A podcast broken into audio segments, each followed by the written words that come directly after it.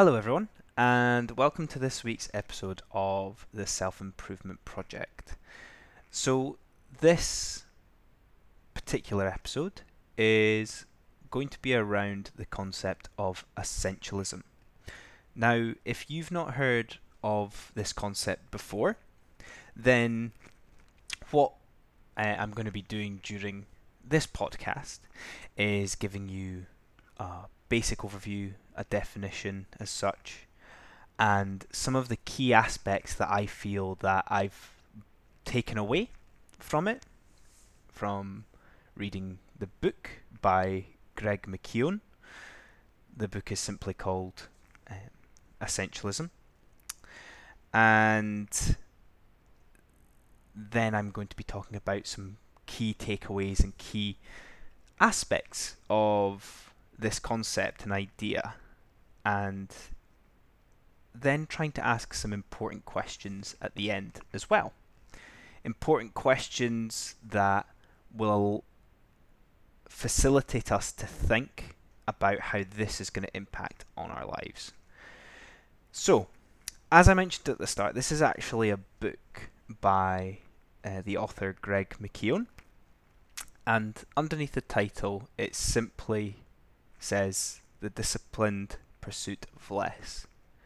Now, this is the best way to summarize what essentialism is. Essentialism is pursuing less in a rather ruthless way, cutting things out that don't matter to you, and essentially understanding where our hi- our highest point of contribution lies, that is our strengths.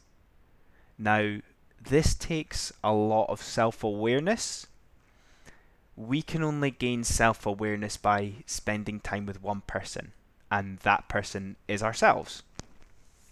So there is steps towards understanding what is essential to us, and it's really important to break this down in as simple pos- as, as possible, or as simply as possible even. And that's something that I'm going to challenge you with today. Now, I'd like to start by setting the scene in a sense of why we need essentialism in our lives. From a self-improvement point of view, it may be easy to perceive self-improvement as doing lots of things: reading more, exercising more, writing more, working more. However, self-improvement is about being smart with it, understanding who we are right now and who we want to become. Now, the dangerous thing with looking at doing a lot at the same time is discipline. It's very difficult to keep it up, and we overload ourselves with this information. It's overbearing, it consumes us, and we end up sometimes becoming a worse version of ourselves. Now, I'm going to give you the benefit of the doubt here, because we live in such a information heavy, materialistic world where it is virtually impossible, unless you are a hermit or a monk, to escape the world of bigger, better, stronger, specifically to you, honing in on your desires, all these advertisements that listen to not just what you say, but it th- seems like our thoughts. So I want to give you the benefit of the doubt here, because it's extremely difficult to identify what we want. The next really key thing I want to challenge you on is you being too busy. You, and I'm guilty of it as well, you will think that being busy is a good thing. But busyness is distracting you from asking yourself the most important questions. Those key questions that are going to allow you to elevate yourself and your life.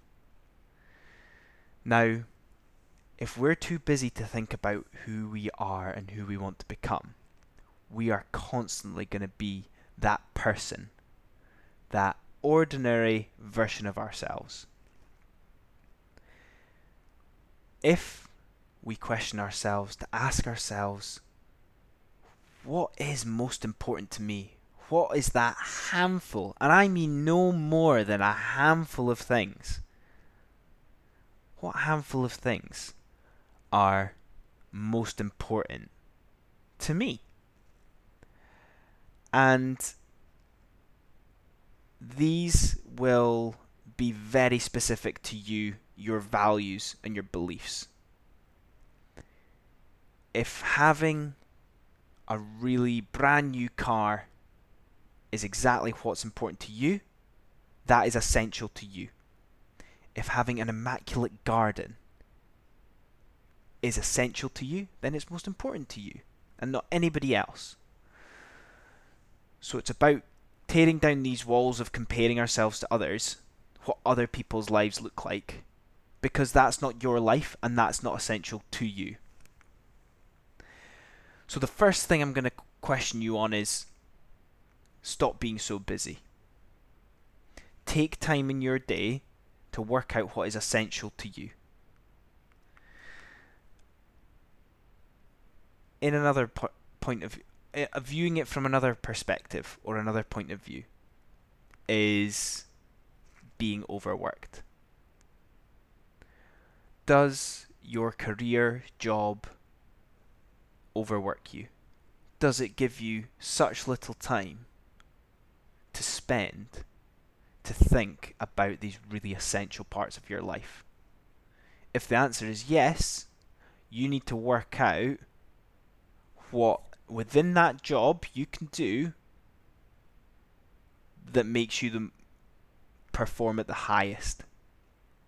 You may have heard of the eighty twenty rule, the twenty percent of the th- tasks and things that you carry out in your job will give you eighty percent of the results of whatever your job entails, whether it's sales, whether it's customer service, whether it's data, etc, et cetera. So again, how can we tailor this to ourselves so that we can work out what is essential to us? Because ultimately, you will be in this unconscious flow of what society and the world wants you to be, rather than you being who you want to be. Now, why I feel so passionately about essentialism is one thing. That one thing is by selecting and highlighting the areas of your life that are essential to you, makes you treasure and value the things that you have. And that is a trait that us as humans struggle to comprehend a lot of the time. As the cliche goes, you, we will only miss these things when they are gone. So, what things in your life do you treasure and value right now, and know and can actually visualize yourself treasuring in the future? What are you doing towards those things that is got not only going to maintain them, but improve them? A simple example of that is a relationship, whether it's with a spouse, whether it is with family, or even friends.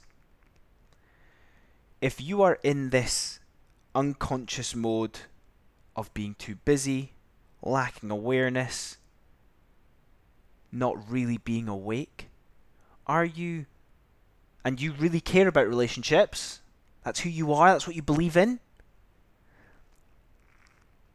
you are doing yourself a detriment to your life if you are not taking the time out to nurture these relationships.